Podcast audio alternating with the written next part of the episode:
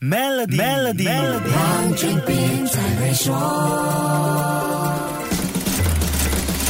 你好，我是黄俊斌。马来西亚消费者非常重视购物体验，你知道吗？由全球会计、税务和审计集团 KPMG 赞助，全球支付平台 A 店发布的二零二二年马来西亚零售业报告发现，高达百分之八十一的受访消费者一旦有不好的消费体验，不管是在线上或者线下，他们就不会再光顾这个商家。我是会这样，那你会吗？其实，消费体验的满意度跟企业的数字化有很大的关。系我们常听到专家说，企业应该如何如何把业务数字化，数字化能够刺激销售、提高业绩。但这里面有一个常被忽略的隐逸层，就是顾客的消费体验满意度。如果企业进行数字化的前提只想着销售数字，那很可能就会事倍功半了。该怎样数字化？从哪里开始数字化？这关系到市场布局，是企业的战略部署，不只是简单的技术操作或者单纯的无纸化 （paperless）